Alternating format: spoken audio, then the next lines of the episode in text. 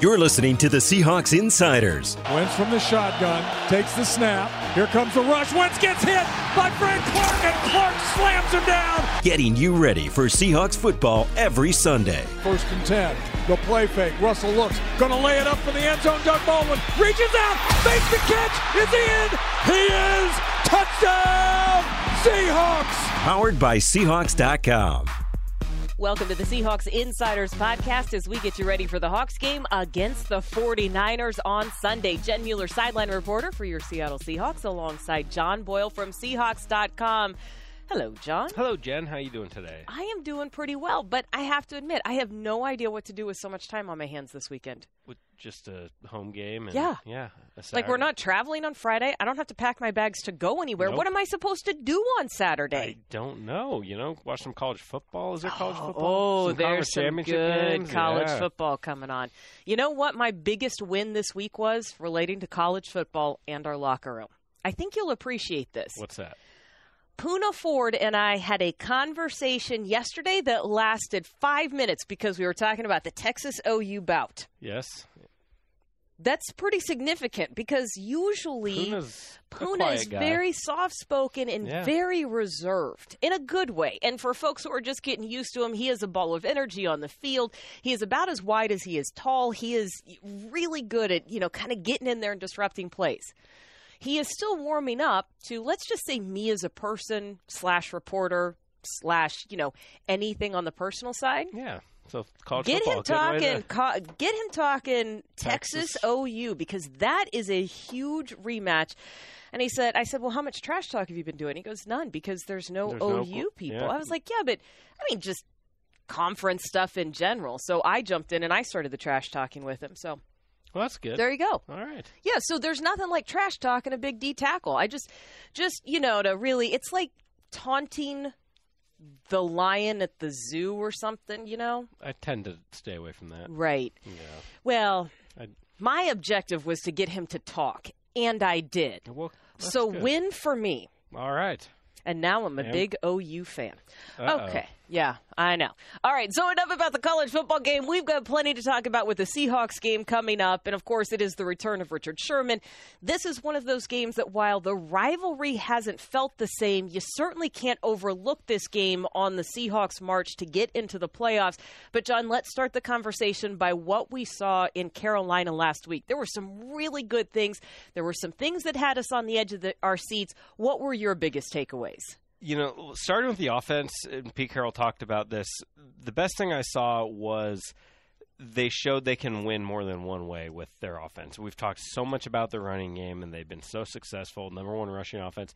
Carolina's got a good front seven. They really committed to stopping it. So the Seahawks adjusted. They threw for 339 yards, and they won mostly by throwing the ball in the second half. And that's eh, Pete Carroll talks about balance all the time, and I think people too often think that means one of two things: run first or even run pass split. And that's not what he means by balance. He means I want an offense that can do whatever it takes to win on any given day.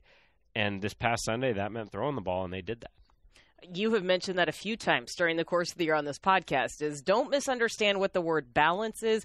And i think it's a really good point that when you needed to be able to do something else it was the run game that set up all of those eh, big opportunities. And look it takes some guts and it takes some trust and it takes more than a run game to hit those big plays downfield. David moore on fourth down. Did you see that one coming? I mean it's hard I on the not, field for me to see but from the press box did it look different? Well, not. I mean, when you see the alignment, it. Look, I'll be honest. At that point of the game, in the press box, you're writing and watching, and you're you're not necessarily paying really close attention to the coverage. You're just kind of the ball snap. You look up, but when you look at the play, you can see the coverage look of okay. There's a chance to take a shot here. All the corners were up close. You had one safety deep. I might see them throwing the ball there. I wouldn't necessarily see them throwing it to David Moore. I think, oh, this is a Doug Baldwin special. You know that, you know, no safety help. We've seen so many times when teams bring pressure, Doug Baldwin makes a move, gets open, touchdown. But yeah, I mean, David Moore, what a year he's having. This is a guy who spent most of last season on the practice squad.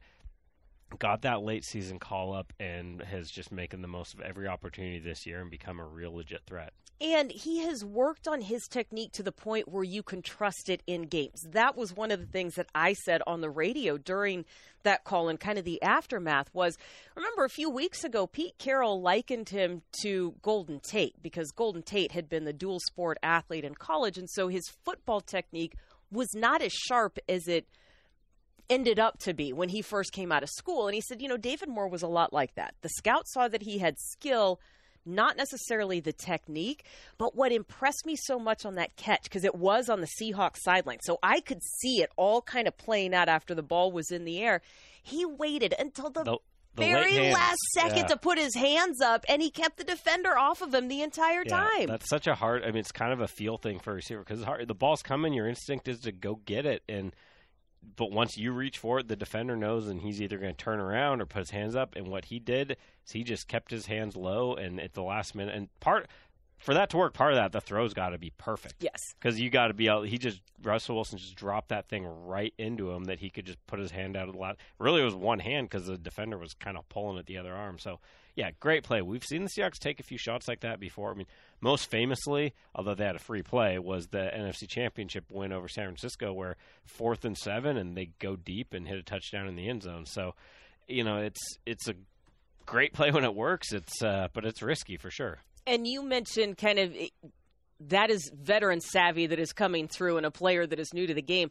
I love the questions that you've been asking this week about Bobby Wagner's veteran play that I don't think probably got a whole lot of attention in game, but explain what you've been working on. Well, okay, a couple of things. I, I Bobby Wagner's having a hell of a season again. I think sometimes we can just overlook it because he's so Because good. he's so good and you just expect that Yeah. he's going to be there. But Yes. a couple of plays that really stood out to me. I I mean, he had a monster game in terms of tackles, but the the fourth and one stop at the goal line. If you go in back the and first quarter. yeah, first Yep. quarter, or fourth and two, I guess it was.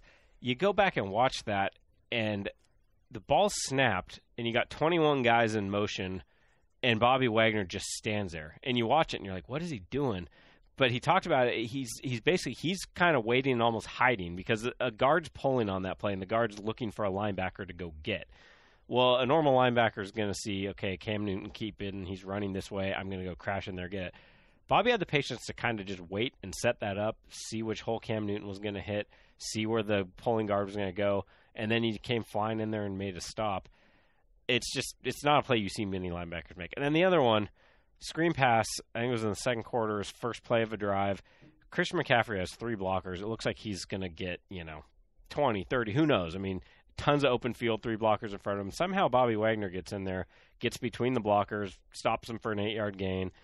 They get a stop on the next two plays, three and out, Pan- Panthers punt. So, yeah, it's just the things he's doing this year. You know, he maybe hasn't had a lot of the wow plays, the interceptions, or those kind of turnover plays, but he's playing great football. It is fun to watch him play, and it's fun to hear him talk about that because you asked him, you know, how much of that is just the veteran experience? He said, I probably could have made the play as a rookie, but it would have been an accident, Yeah. right? Didn't he say that? He's like, I would have gotten yeah, lucky. Yeah, exactly. And it's funny. I you know I asked him in the locker room. I kind of followed up, and he's like, "Yeah, Ken Norton used to kind of yell at me when I tried that, but but it works. So he gets away with it a little bit more now." There- that works.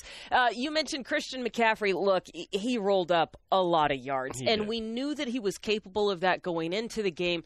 There was a particular play in the fourth quarter where he picked up 60 yards right down the middle of the field. Yeah, and you can't have that. you can't have that. And when I talked to Bradley McDougald after the game and I was trying to figure out what happened, he said, look, essentially it was a communication issue and it was a front that they had not repped a whole lot. So when the call came in, they just weren't where they needed to be in their gaps and being disciplined on that.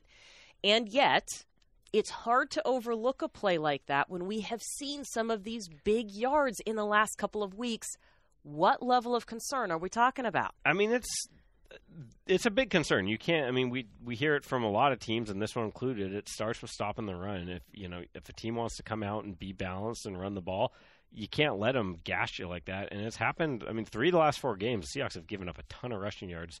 Chargers and Rams, and this game, and am I forgetting one more. They stopped Green Bay pretty well, but yeah, it's you can't you can't have those big huge rushing performances against you. It, you know, the one maybe kind of caveat you throw in there is they've played a lot of really good offenses, and you're not going to face quite. I mean, Well, 49ers have run the ball pretty right? well. Yeah, and You- it's hard to stop the run when you know you're facing Aaron Rodgers or Cam Newton or Philip Rivers. What the what the Rams and Jared Goff are doing throwing the ball. So it does get a little easier in terms of the schedule. It, the offenses you're facing aren't quite as dangerous, but you still got to clean up those mistakes. You can't have big, huge gains, all these explosive plays. There's just there's been too many of them, and that's I mean Pete Carroll. That's his big thing on defense. You can't be giving up the big plays. How much of that really is a learning experience for some of those guys versus lack of discipline in the moment to execute? Yeah, I mean, when you have a veteran defense, so many of those guys are just they're automatically on the same page. They've done it a million times. They know what each other are going to do. They recognize the offenses quicker. As you said, you know they they misidentified something, and there were some busts in there. So, and, and Pete Carroll specifically said they really missed KJ Wright in this last game because he's played Carolina a lot. He knows what they like to do in the running game. So, it's it's a lot of factors, but the newness of a lot of guys on that team is definitely one of them. And the newness, I think, of the 49ers this week might be a way to kind of get right just a little bit. When you take a look, and we were talking about this the other day, you start taking a look at these numbers and you think, well, if you just look at the record, there has got to be a disparity in the overall kind of head to head stats. Except there's not. Well, there's one, There- but we'll get to that. There is one, but wasn't that surprising to Yeah, look and I to mean, you see kind of how even they are To- across the total board? Total offense, they're averaging 0.1 yard differently. The Seahawks are 355.3 a game, 49ers 355.2. Total defense, 49ers are actually a little ahead of the Seahawks. They're at 350 a game. The Seahawks are at 359 a game. So, yeah, you, you look at those and you think they might be having similar seasons.